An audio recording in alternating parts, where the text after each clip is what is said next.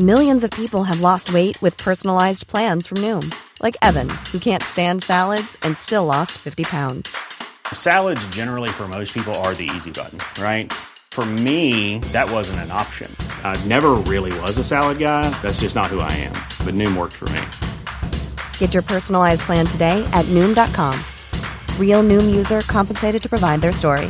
In four weeks, the typical Noom user can expect to lose one to two pounds per week. Individual results may vary.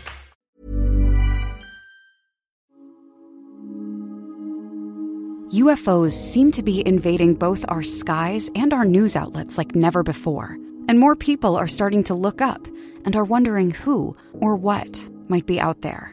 In 2016, Ryan Sprague introduced the world to countless UFO encounters that had never been made public before. And now, in the second edition of his book, he revisits these events and introduces brand new UFO cases in Somewhere in the Skies, a human approach to the UFO phenomenon. How have these events changed the lives of those involved? And what might it tell us about the phenomenon? With in depth follow ups, brand new chapters, and detailed testimony from credible witnesses and insight from those in the psychological, academic, and scientific fields, Somewhere in the Skies, a human approach to the UFO phenomenon, weaves together a story of stories, attempting to get to the heart of these mysteries one experience at a time. Available now on Amazon in both paperback and ebook. To learn more, visit somewhereintheskies.com. If what you are about to see is real, it's the most startling film footage in history. Although we remain skeptical, some experts believe this is authentic footage of an alien life form. Real or not, we must warn you. This appears to be an actual autopsy. And some of the footage you will see in the next hour is very gruesome. Stay with us as we put the question to you Alien autopsy, fact or fiction?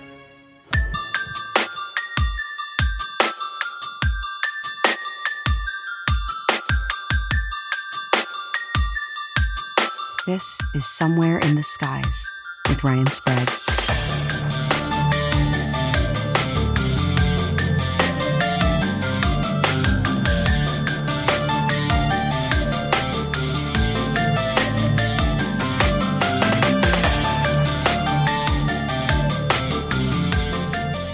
Today, we're going to be talking about something that probably a lot of you are familiar with, but if you're not, we will try to catch you up to speed. It is the 25th anniversary of the Alien Autopsy film. And I've got a funny story about my first time seeing it. I know my guest will today. So without further ado, I'm going to bring him in. You know him best from Rogue Planet and the Unknown podcast. My buddy, my colleague, Jason McClellan. How you doing, man? Hey, hey. I'm wonderful, Ryan. How are you? I'm good, man. I'm good. I I reached out to you. You what was it yesterday about doing this? Yesterday, So- yeah. yeah, yeah. That's just like me, right? To give you so much time to prepare. That's how it goes. That's how it That is- goes. I know. This is going to be fun. But before we talk about the main part of this, Jason, the alien autopsy, I got to talk to you about your latest episode of the Unknown podcast. I listened to it Oh, last yeah. night. And um, look, it's something that a lot of us don't think about and uh, was a huge hypothetical some 20, 30 years ago, but it's becoming a reality. So I want to I want to get it from you. You wrote a huge expose or article on this for Open Minds magazine in the past, but it's space law. So tell us a little about this uh, most recent episode. Yeah. So s- space law is something that's fascinated me for a long time because I'm a space geek. And, you know, space is really the Wild West. And you think about all of these, you know, private companies in this modern space race we're in, where private companies want to go into space and set up bases and mine asteroids and, and the moon and other celestial bodies for resources. And, you know, really what we know on Earth, there's all sorts of regulations regarding business activities. So talk about going into space. Who owns space? Who owns the moon? Who owns asteroids? So these are all fun questions and existing space law, the way it exists right now, you know, it was formulated back in the 60s, back during the original space race. And back then, space was, you know, it was thought of as this science fiction type thing. Like, yeah, we were going into space, but a lot of the things being contemplated were thought of as these far off things that were never going to happen or or were going to happen far in the future so we don't need to worry about them now. So you know, there's a lot of ambiguities when it comes to space law, to, to laws in space. And we're also dealing with a lot of different countries, right? I mean, we have enough issues getting people here on Earth to, to follow, you know, uh, uh, shared laws. And when it comes to space, how do we get all countries on board to, to follow the same laws when it comes to space? And that's proving to be a problem, right? Because now we do have companies like getting really close to mining asteroids for resources. And the current space law, all space law is primarily based off the Outer Space Treaty, which was created in 67. And, you know, not every country signed on to this treaty. Not every country adheres to this treaty. And right. in recent years, other countries and United States notably has basically said, you know what? we see your treaty. That's all fine and good, but we're entitled Americans and we don't recognize your treaty. Like you have fun with that. We're going to go do our own thing. We don't recognize that space is for the greater good, for, you know, viewed as an international commons. We're Americans, so we have the right to take in our own resources from space. So that's causing some some problems, and there's been a recent uh, recent outcry um, asking the UN to step in basically and take the lead on trying to establish some form of, of uniform international regulations that everybody can agree to and abide by. I mean, with the, with the, even with the laws, who's going to enforce them? Right? I mean, unless you want to believe that there is a secret military in space right now and they have the ability to like zoom and shoot people for doing bad things. Like they're not really going to be able to like be space police and go and enforce laws in space. I mean, people are going to do what they're going to do. It's it's right. a crazy wild time right now and people are kind of making things up as they go. Right. And I think that's the big part of it is uh, every country has their own agendas and motives when it comes to trying mm-hmm. to draft these laws. And, um, you know, like you mentioned in the episode, a lot of countries have never been to space. They don't have space programs. Yet, right. what I think is interesting is they do get a say in this. Apparently, you know, when it comes to the UN's involvement, it's good to see the UN doing something. That's, that's the idea. That's the idea yeah. behind this latest push to give mm-hmm. non spacefaring countries a voice when it comes to establishing these policies that really affect everybody. And going back to the, the Outer Space Treaty from 1967, that specifically states that, you know, space and activities in space are for the benefit of all humanity. And that's right. always been the contention here with companies that want to go and make money in space. They want to mine asteroids for resources. They want to mine the moon. How does it mm-hmm. benefit all of humanity if a private company is profiting, you know, making money? How is that benefiting all of humanity? Some have made some interesting and creative arguments, but yeah, it's interesting. Business people are good at making creative arguments. Oh, um, oh yeah. Well, that that's, that's another um, exactly. Yeah, yeah. It shows good business. Um, the other kind of there's two other things I found really interesting in uh, both the article you wrote and this episode yep. of Unknown.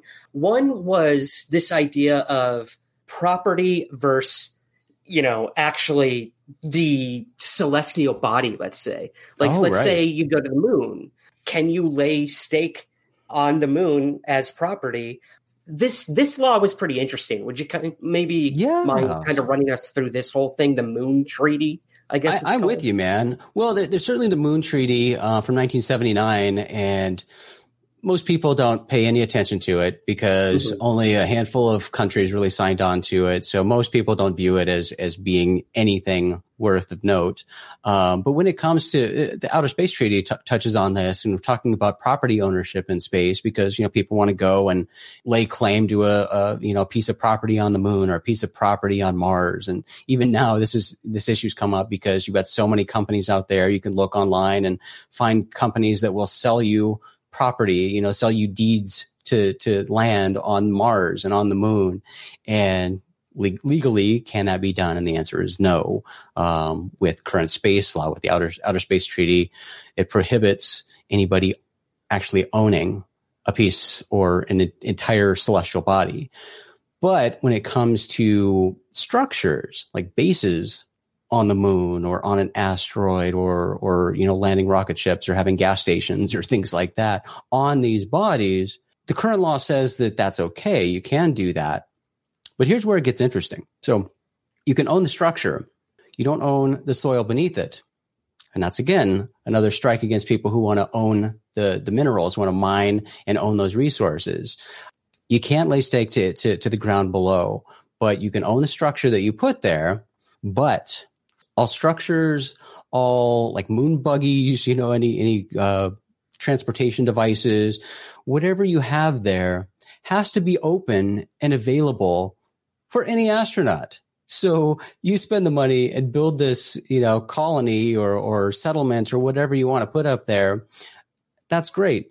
But then you have somebody from another country come knocking on the door. You've got to like open it up and let them stay there if they want. It's really weird and makes it very complicated from a business standpoint, right? I mean, if you're trying to operate a hotel or something where you're charging people on Earth to, you know, hundreds of thousands of dollars, hundreds of thousands of dollars to come up there and stay in your space hotel, but then, like an astronaut from another country, just like come up and you're obligated to let them stay there for free. So, right. kind of interesting. Kind of interesting.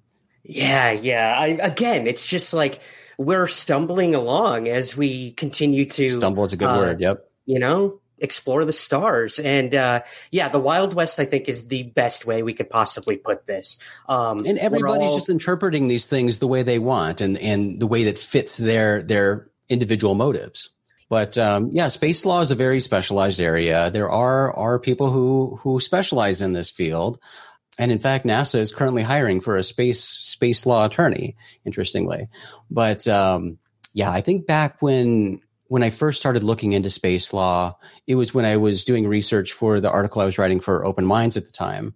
And that's when I really loaded up on my, my space law books. So I added to my library with, uh, with some good space law books. But, uh, you know, I mean, that was a long time ago and, and there's certainly many more, uh, by now. And I also did some additional research. I think I even wrote about this when, when I was with To the Stars. So space law has been, again, it's just something that I find incredibly fascinating. It's developing. It's, it's a budding thing, even though it's been around since the sixties, but we're just now seeing people think about this as a serious thing that because of the current space race and all of commercial space activities happening right now, this is something that needs to be revisited and revised to, you know, have some working uh, from some frame, legal framework that actually works. And here's the thing. Let's say it's implemented. We're all on the same page here on Earth about space law. But then, you know, there's that curveball that could be there. And that's the possibility of extraterrestrials. So again, I want people to go listen to the episode because you get deep into all this. But um, let's talk a little about where does ET play into all this? it's one thing for us to create space law um, on our planet and colonizing and property and drilling, but then like boom, what if we get to a planet, uh, let's say Mars, and uh, it's already inhabited? Does our space law even count anymore when it comes to another civilization? Yeah, where do you what do you think about all that, Jason? Yeah, see, these are all big issues that uh, a lot of people spend time thinking about and things that need to be addressed. But mm-hmm. just like we see here on Earth with issues of jurisdiction um, and extradition, it's a mess. And I mean, bring other planets into it, other worlds, other civilizations. It would be a nightmare. Yeah, if we're if we're on Mars and we lay stake to you know some area on Mars or try to establish a, a colony or a settlement, and there's some native Martians there. They come and say, Hey, you put this stuff on my land. Sorry, it's mine. What are you going to do? Can you, can you take them to court in, in the United States if it's a United States company? Why would Martians even blink an eye at, at United States law from some civilization on Earth? It's, you know, just a, a complete mess.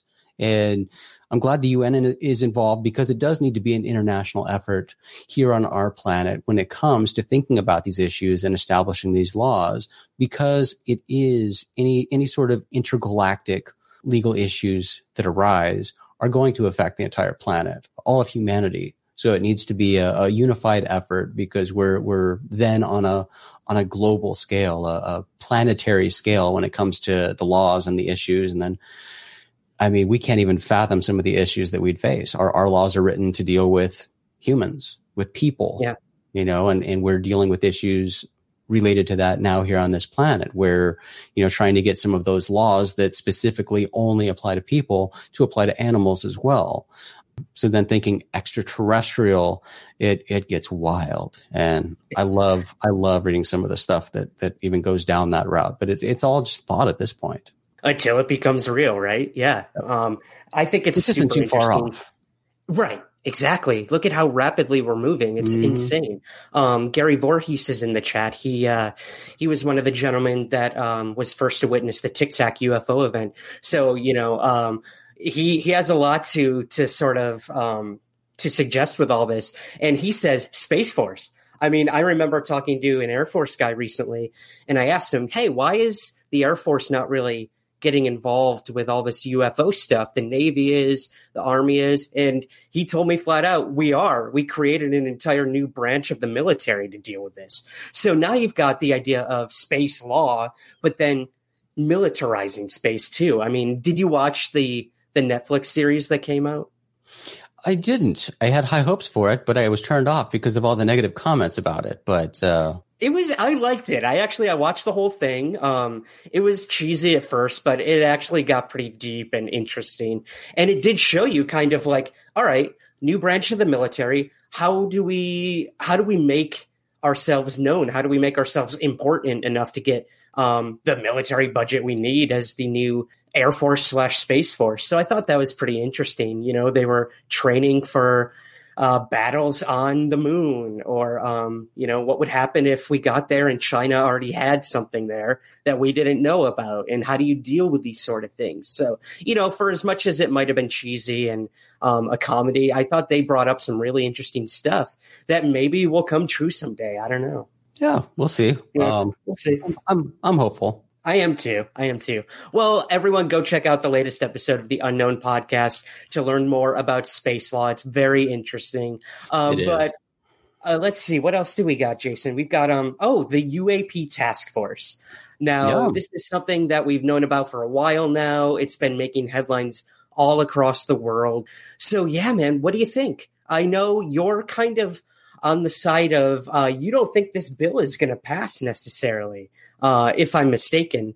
Um, let, please correct me. But um, a lot of people think it's going to f- pass with flying colors. Some think it's not going to happen. And we're talking about the Senate intelligence bill, not necessarily the UAP task force. That's Right. happening. But um, Right. let's go back for a minute to the um, the bill. What do you make of this bill, and is it going to happen? What do you think? Well, that's the thing. I mean, everything we know about the uh, task force is really nothing at all. You know, we've been given a, a sentence or two directly from the Pentagon, and that tells us some some general things about what they're going to do. I mean, they want to understand UFOs better, but we still don't know what exactly they're going to do, how they're going to do that, if they're going to work with other agencies. We just know that it's going to be led by the Navy. And that's really it when it comes to the task force. Everything else that people are assuming the task force is going to do is based on the Intel- Intelligence Authorization Act for fiscal year 2021 that has been attached to another bill that still has yet to to pass the House, um, and we'll see if that does.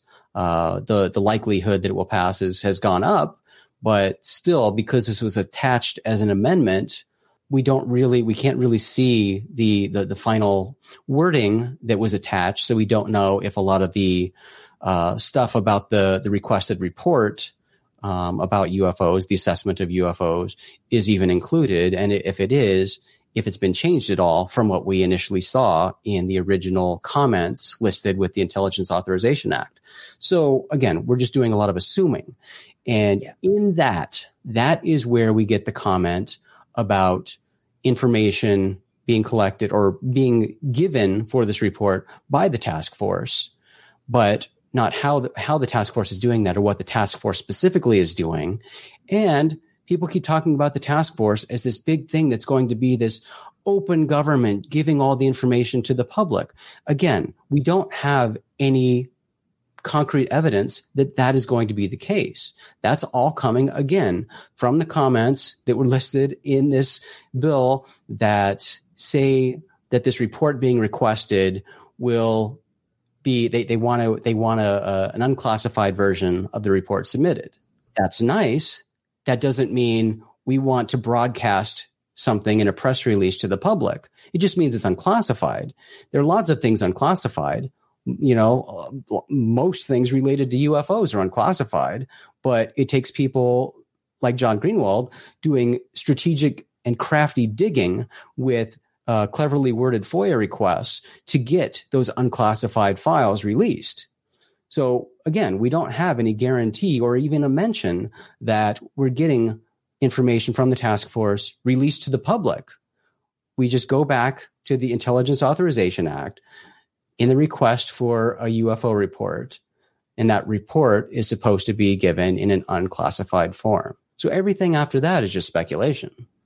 Exactly, exactly. Um, well, okay. So moving to the task force, I guess. Um, what do you what do you think? Are we going to get anything? I mean, again, that unclassified part of this is where we're all excited. Hopefully, maybe we'll get some new videos.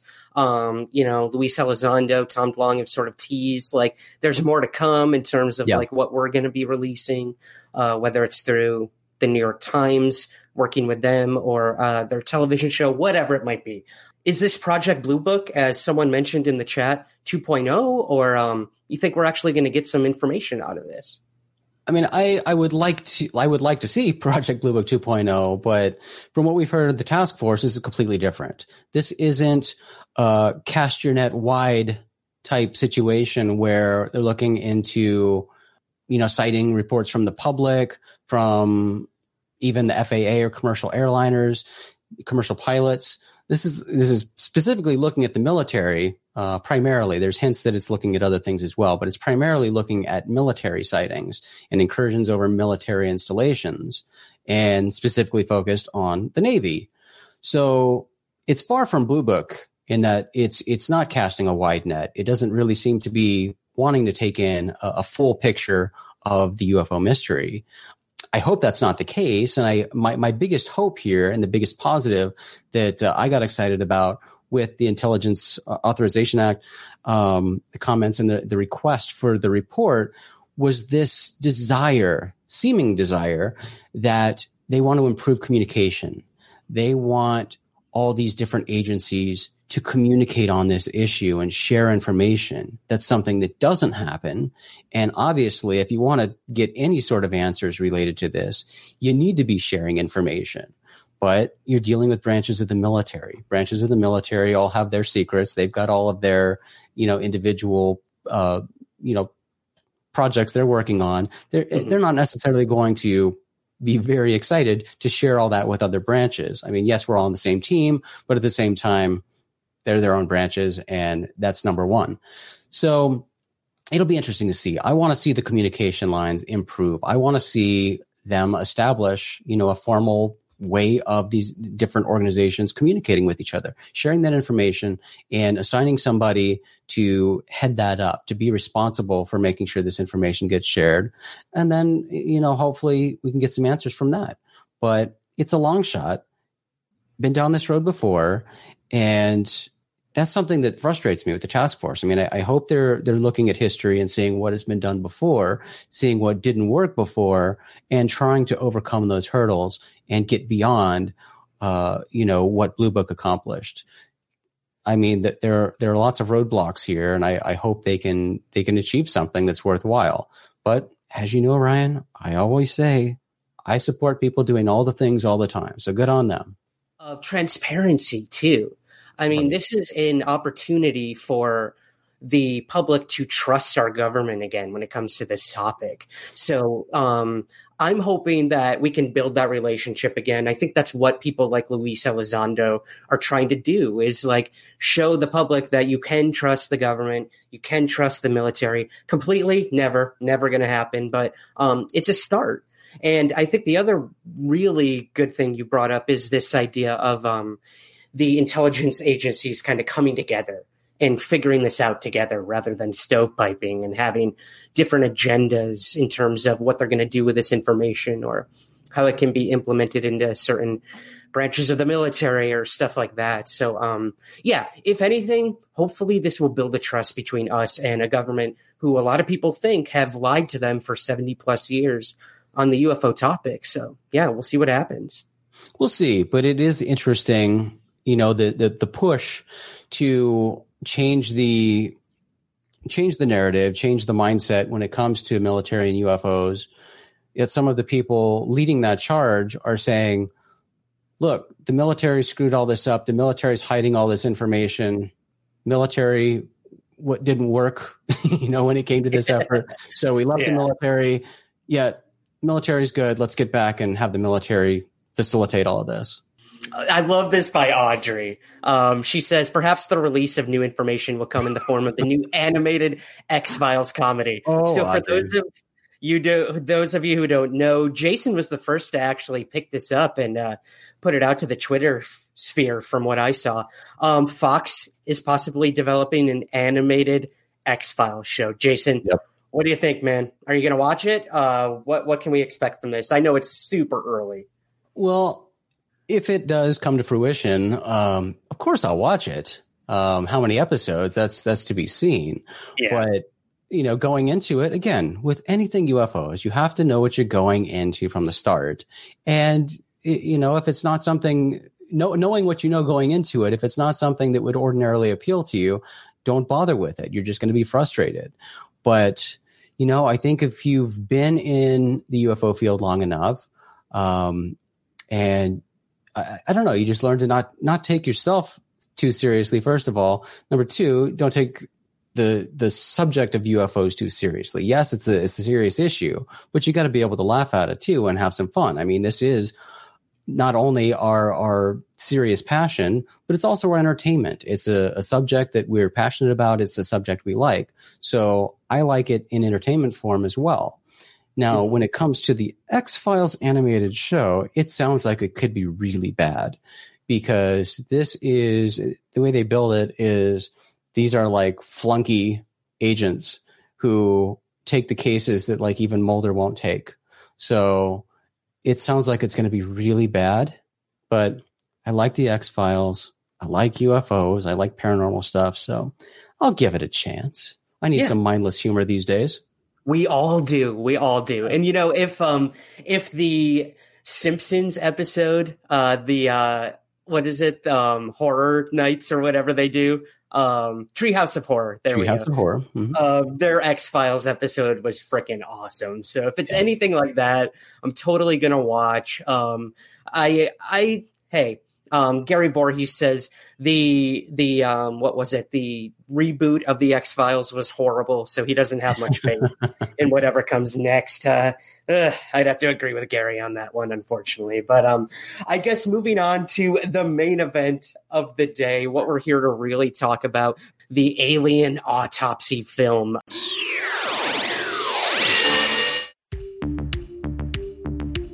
What's up, guys? Ryan Sprague here, and I'm just dropping in to remind you about our Patreon campaign. Somewhere in the Skies is always free to consume, but it's not free to create. So if you want to help the show on a monthly basis, we have tons of rewards for you in return, including shoutouts on the show and website, bonus content and episodes, and free merch. Want to be my guest or pick a topic for the show? You can do that too. So if you'd like to learn more and to help support the show, visit patreon.com slash somewhere skies. Thank you, and keep looking up.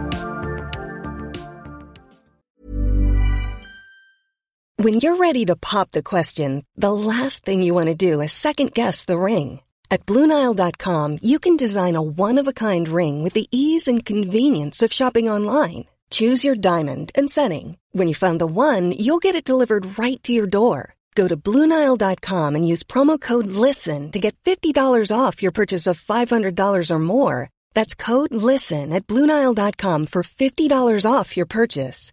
Bluenile.com code LISTEN. Planning for your next trip? Elevate your travel style with Quince. Quince has all the jet setting essentials you'll want for your next getaway, like European linen, premium luggage options, buttery soft Italian leather bags, and so much more and it's all priced at 50 to 80% less than similar brands. Plus, Quince only works with factories that use safe and ethical manufacturing practices. Pack your bags with high-quality essentials you'll be wearing for vacations to come with Quince. Go to quince.com slash trip for free shipping and 365-day returns. Wow. Nice. Yeah.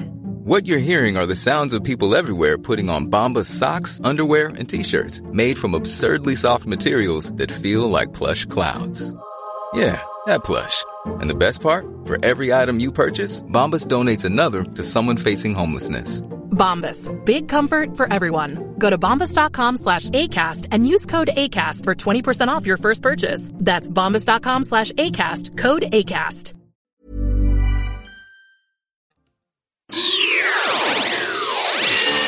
Originally aired on Fox in 1995 uh, with host Jonathan Frakes, I believe it was Yes. from Star Trek. Yes. Yeah. Yes. Dude, I don't remember. So 95, I was 12 at the time, and I had just had my UFO sighting like months prior Oh, wow. to this thing coming out. So I was Talk still very timing. new. Dang. I know. And I was terrified, man, when I first saw it. Um, I remember sitting down with my parents, you know, talking to my dad about like UFOs and we have to watch this thing tonight. And we started watching it in like 20 minutes in. I was like too scared to keep watching it. yeah, Um, dude, so- definitely. It's like it's like um when JFK was shot and we learned the news. I have to ask Jason, where were you when the alien autopsy first uh came into your your personal zeitgeist, I guess? I, re- I was in high school, but I remember it was big news. It really was. I mean, it it made this random splash, and I remember seeing them teasing it in the the periodic uh, teases for the the like nine o'clock news or whatever. They talk about how they were going to be talking about the alien autopsy coming up on the nine o'clock news, and and there were commercials leading up to it. I don't remember how far in advance, but I remember seeing it. I was like, oh, "What the hell is this alien autopsy? Are you kidding?" And it was being presented as this big event that was taking place, and it was real, and and people were very serious about it. Um, yeah, I thought. I don't know. I was 15, so I guess I didn't think I was drunk, but it was weird. It was like a an alternate reality. I was like, "What what's going on?" But um, yeah, I rem- I just remember how big big of a deal the media was making it. Yeah, yeah. And I mean, let's, I, I guess we should kind of dive into the whole story behind this Sure. because there's a lot to it. It's a little convoluted, but, um, Yep. I, I should also mention, I think I mentioned this on my last stream. Um, I actually, I recorded this Fox special off of our VCR back in those days when you could do that. And, um, I brought it into school, uh, eventually. And yeah, I brought it into school and it was that time of the year where like the teachers were checked out. They like you know they they would do anything to just not teach. And i was like pop this in the vcr let's watch this. And the minute i put it on like half the class was like glued to the tv watching and uh half the class was like scared. I remember this one Yeah. girl liz i won't say her last name but uh she was petrified after we started watching it. She was crying. She left the room went to the bathroom came back and said she got sick because of uh, watching this this alien autopsy. And my teacher never forgave me for that. Uh, i never i didn't forewarn her on what it was. And uh, but hey she let us watch the entire thing. So that's her fault. Um, but yeah those are my memories of the original airing of this thing. But um, now we know it was a hoax. We know that this was made in england. So what do you know about the timeline of all this, Jason? I've got kind of the bullet points here, but um, Ray Santilli, let's start there with this dude. Yeah, so Ray was a London businessman, and he claims that he stumbled across a U.S. military cameraman in 1992, and he was in Cleveland, Ohio, and he was looking for like archive footage of Elvis and other rock and roll stars, I guess. And that's when he found this cameraman, and he claims that the film that he got from this guy showed the autopsy of a dead alien recovered from the crash in Roswell, New Mexico in 1947. So he uh, contacted this guy named Spiros, and Spiros was a filmmaker, and Ray wanted to make a documentary um, about this footage of a real autopsy of an alien. And Spiros wasn't having it at first because he he claims that when he went to meet with with Ray Santilli, Ray showed him the footage, and Spiros was like, "Are you kidding me?" because again, Ray was presenting this as being this real real film and everything, and Ray's all, um, this was obviously shot on video, and it just like caught Ray off guard that Spiros could tell this right away, and he's all, well, shit, the jig is up. So like Spiros left and you know thought it was done, but he talked to his friend John Humphreys, who's a sculptor, really talented sculptor, and they decided that uh, you know doing this might open doors for them. They had ambitions of like working for Hollywood movies and stuff like that. They thought this would get great exposure, so they decided to do it. So so they did, and really, Spiros is the one who who did almost everything for this film. Um, you know, he he designed and directed the film. He was the cameraman on it. His girlfriend did most of the research for the film, and there was a lot of research that went into this film, making sure that you know everything you see in the film is period correct. You know, from the clock to the telephone to the instruments that the doctors use to the procedures that the doctors are doing. Uh, a lot of research went into it, and apparently that was that was Spiros' girlfriend who did that. She also played the role of the nurse in the film. Um, and the set was built in her apartment or in her house in London. It was being renovated and they had like an empty floor. So they built the set right in her house. So, you know, they put this thing together and, and John Humphreys created the, the alien. He molded it uh, um, from his 10 year old son. And this, this thing came together. They, they made their film and, uh, yeah, came out in, in, uh, yeah, 95. 95. And um, I think we let's put this thing into numbers. Now, besides the Zapruder film and uh, the Patterson Gimlin Bigfoot, in terms of controversial videos out to the public, this is sure. like one of the top three. Over 2 billion people have watched this footage. But your your history is great on this, Jason. You know the guy who made the Alien, um, Spiros, the filmmaker. The he is an interesting guy, and I've been listening he to is. a lot of interviews with him lately. Yeah. Um, this guy is a magician, like a professional yep. magician, and yep. he used a lot of those techniques in making exactly. this film. You know, yep. you look over here while we do this, or your exactly mind right. is thinking this. While and um, you mentioned the research, and I thought that was one of the most fascinating parts of all of this. The way they created the alien is they created an entire backstory to this alien, where it came right. from, why it why it had six toes and six fingers, and uh, I think it's amazing that they went to these lengths to try to fool the public, and that was their yeah. goal was to see yeah. if people would believe this. So I thought that was really interesting too. The amount of research that went into this this dead alien that we're seeing getting cut up. So they actually made two films too. There were two two alien autopsies. Let's talk about that. Yeah, yeah. Would yeah, you mind covering so that a little? After they shot the first one, Spiros' girlfriend apparently noticed uh, a couple mistakes in some of the the medical procedures that they were doing, so wanted it to be redone. So they made another second alien, and in the second alien, um, the foam latex used to fill the dummy didn't work right. It developed an air bubble and left this hollow space in the leg. And so in the second one, that's why you have this leg injury.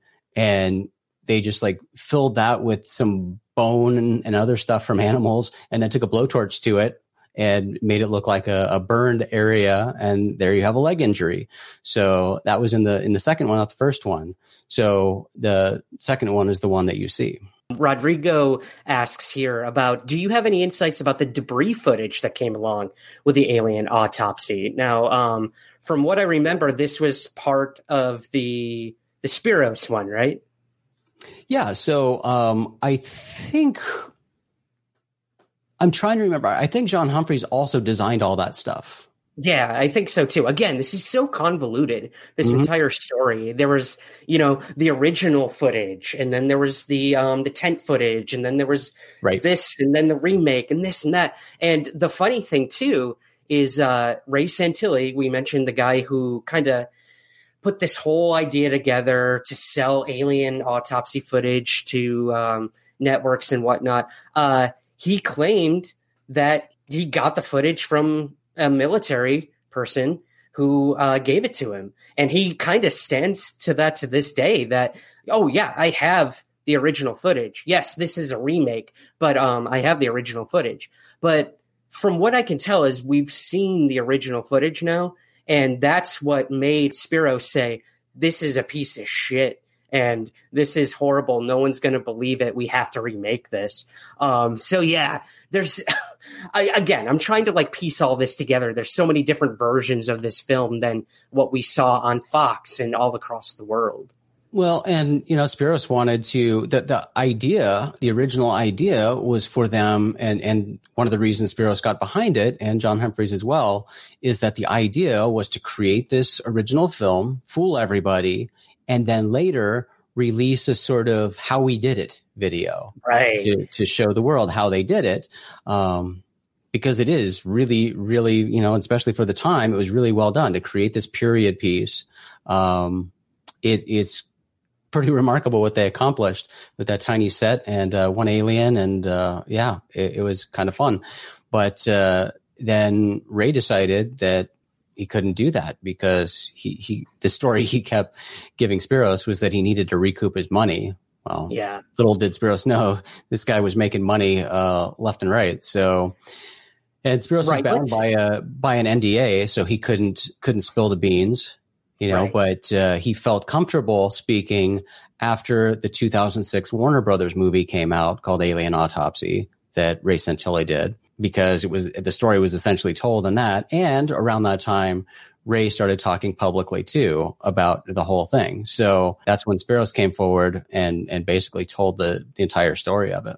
And now you've got these conflicting stories by both of them. From what I can tell, uh, the Spiros guy is his story seems to check out. I mean, everything from mm-hmm. you know uh, showing how they made everything, and um, yep. and Ray Santilli comes out of this thing not looking too good because, like you mentioned, the the the idea was like you said to make a documentary about how they made it how they fooled the world and that's what spiros wanted to do little did he know that santilli was going and selling this footage all around the world except for in the uk where Spiros would find out that he was doing this because yeah. the deal was we're going to give it for free to the news in the UK and see what they do with it. And that was the deal they made. And they did that. They gave it to the media in the UK for free. Um, but little did Spiros know, Santilli was going all over the world and selling this and yeah. said, here's the footage. Do what you want. Make a special. Investigate it. Um, do your thing. And making all this money. And spiros had no idea that he was doing this. Uh, and he also didn't know that a movie was being made by warner brothers on the making of this film. And spiros was left out of that as well. So um, i feel horrible for this guy. Like yeah, yeah. he did help in fooling the world but like he's a magician. He does that for a living and he yep. poured his heart and soul into making this thing and it fooled the world. But he saw nothing from it. He made no money off of it. He got duped by the guy who kind of spearheaded this whole thing and uh, i guess the rest is history. Yeah. Yeah and we also have um, Philip Mantle, one of um, the researchers in the UK, uh, involved with all this too. Are you do, are you familiar with Philip Mantle and his work, Jason? And I absolutely am. I absolutely yeah. am, and you know, I direct anybody to Philip Mantle to you know hear the full story about this. Um, mm-hmm. He's done so much research into it. He's you know interviewed all these people, met with them personally, and continues to follow the case. I mean, Philip is the guy uh, you know, to follow for this. And, you know, we certainly had him write stuff for us at Open Minds, uh, you know, covering this story. And yeah, his, his research is awesome on this whole case. And I, um, I, I should say that I just watched a documentary series that Philip Mantle made uh, with a documentary crew about this yeah. entire affair. So, um, if anyone is interested in watching that and hearing the expanded version of all this, I believe it's called Alien Autopsy: The Search for Answers. Uh, it's mm. very well done. And it goes through all of this, you know, step by step. That's what brings us to current day. All right. So, Jason, I know nothing about this part. I'm going to admit. I know there were emails that were part of the whole, you know, Admiral Wilson leaks and emails and Eric Davis, blah, blah, blah. Right. Um, yeah, let's if you can give us the concise version of how Kit, Kit Green is involved with this and um, why the alien autopsy is back in the news today. Yeah, and that's really all I can give because you know I yeah. don't I don't bother to follow most of this anyway. But yeah, it does does go back to to really Eric Davis memos and uh, Eric Davis memos being revealed to the public uh, from Edgar Mitchell's estate, and this is just another one of those.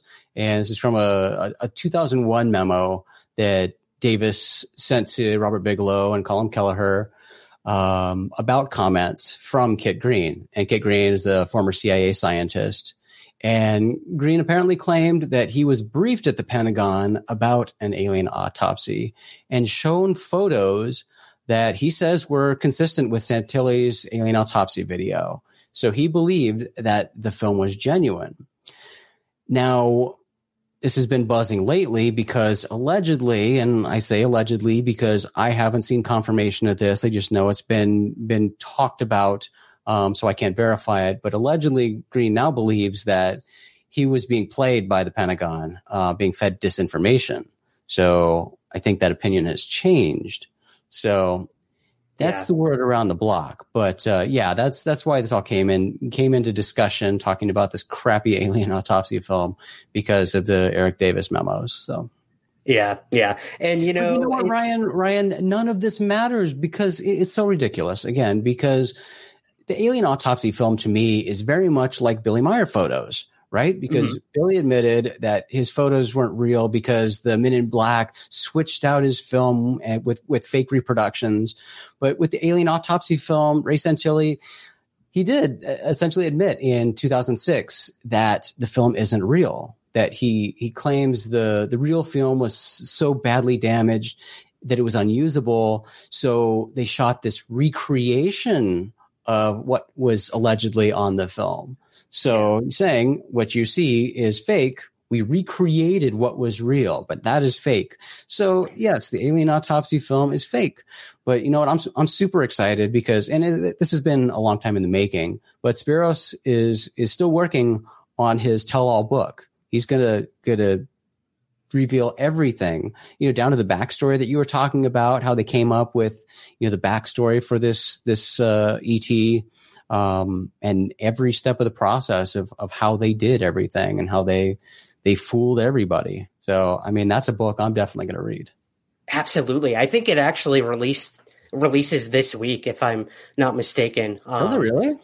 Yeah, Spyros is on. He's on Facebook, so you can you yeah, can yeah. reach out to this guy. Um, I yeah. highly suggest people do it. He seems like a cool dude, and hey, he created one of the biggest hoaxes of all time. And uh, you know, if that doesn't give him some uh, some clout in the uh, the Magicians Alliance or what have you, then uh, I don't know what will. Let's be honest. He's probably yeah. outdone every magician he's ever worked with. The best best magic trick ever. Yep, yep, is to fool the public and to keep the UFO community hungry for that truth they want so bad. But um, Jason, this has been awesome, brother. It's always a pleasure, my man, to chat with you. I'm happy we finally got to hear each other's stories about uh, how we first saw the alien autopsy. But um, yes. yeah, before we go, what are you up to? What can we expect over at Unknown and everything you're doing at Rogue Planet?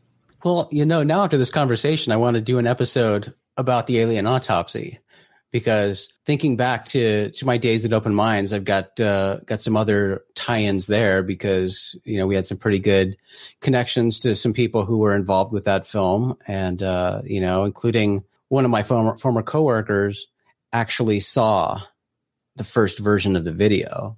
Really? The one, yeah. So I might have to get into that more on an episode of Unknown. So you've given me an idea there. But oh, uh, awesome. uh, yeah, the the biggest thing I'm working on now, I'm working on my next book. Um, not ready to to shed details on that yet, but uh, another book is in the works, uh, making progress slowly on that, but certainly more progress than I have for a long time. So another book is hopefully coming by the end of the year. I know that feeling well, my man. Um, well, before we go, I do have a really good question here from Rodrigo. He asks Jason Ryan, do you want disclosure or do you enjoy the UFO mystery? As it is? This is a question we get a lot. Like, do we actually, as yeah. UFO researchers, want that truth yeah. we've been seeking all along? Um, yeah. Or is it the journey that matters? So, yeah, Jason, what do you think? I think this is a great question. And I think it's one that can't really be answered because disclosure is such a complex thing and a, and a confusing one at that. Because, in my opinion, there isn't a single answer. Right? And I don't think anybody has a single answer or, or multiple answers that would definitively end you know what we, our our quest, our individual quests.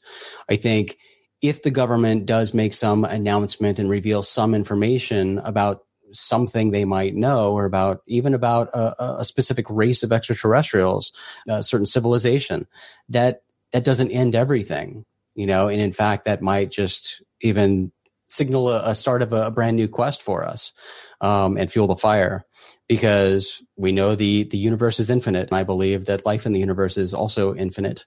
So uh, just because we have one person or one group giving us one answer that doesn't answer everything in the universe. And it's that uh, that quest for the unknowns in the universe that keeps us going. Absolutely. I couldn't agree more. I think the the journey is way more rewarding than the destination because we're never i don't think we're ever going to solve the ufo mystery. Um, there's probably a million different answers to it and it's probably far weirder and stranger than we ever could imagine. But hey look we're uh, we're living in an age where we're getting acknowledgement by our governments and that's more than we've had in a really long time. They've denied it for so long. So I think it's important to to find those baby steps and uh, and move forward with it. The mystery keeps Jason and I both going. But before we go, Jason, where can we find everything you're up to? rogueplanet.tv. That's that's uh, our home for everything strange, and on Twitter at acentric. Perfect. And go listen to Unknown go learn about space law, and uh, we'll see you guys on the other side. Jason, thank you for joining me again on Somewhere in the Skies, buddy. Thank you, brother.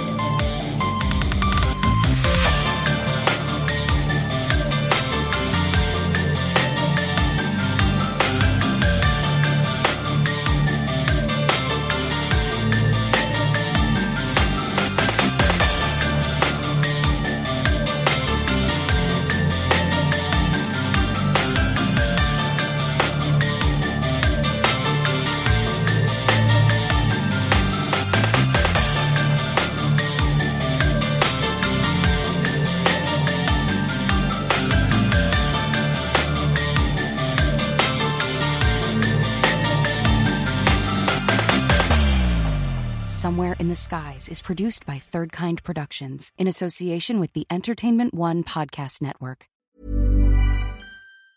Normally, being a little extra can be a bit much, but when it comes to healthcare, it pays to be extra and United Healthcare makes it easy with Health Protector Guard fixed indemnity insurance plans. Underwritten by Golden Rule Insurance Company, they supplement your primary plan, helping you manage out of pocket costs without the usual requirements and restrictions like deductibles and enrollment periods. So when it comes to covering your medical bills, you can feel good about being a little extra. Visit uh1.com to find the Health Protector Guard plan for you.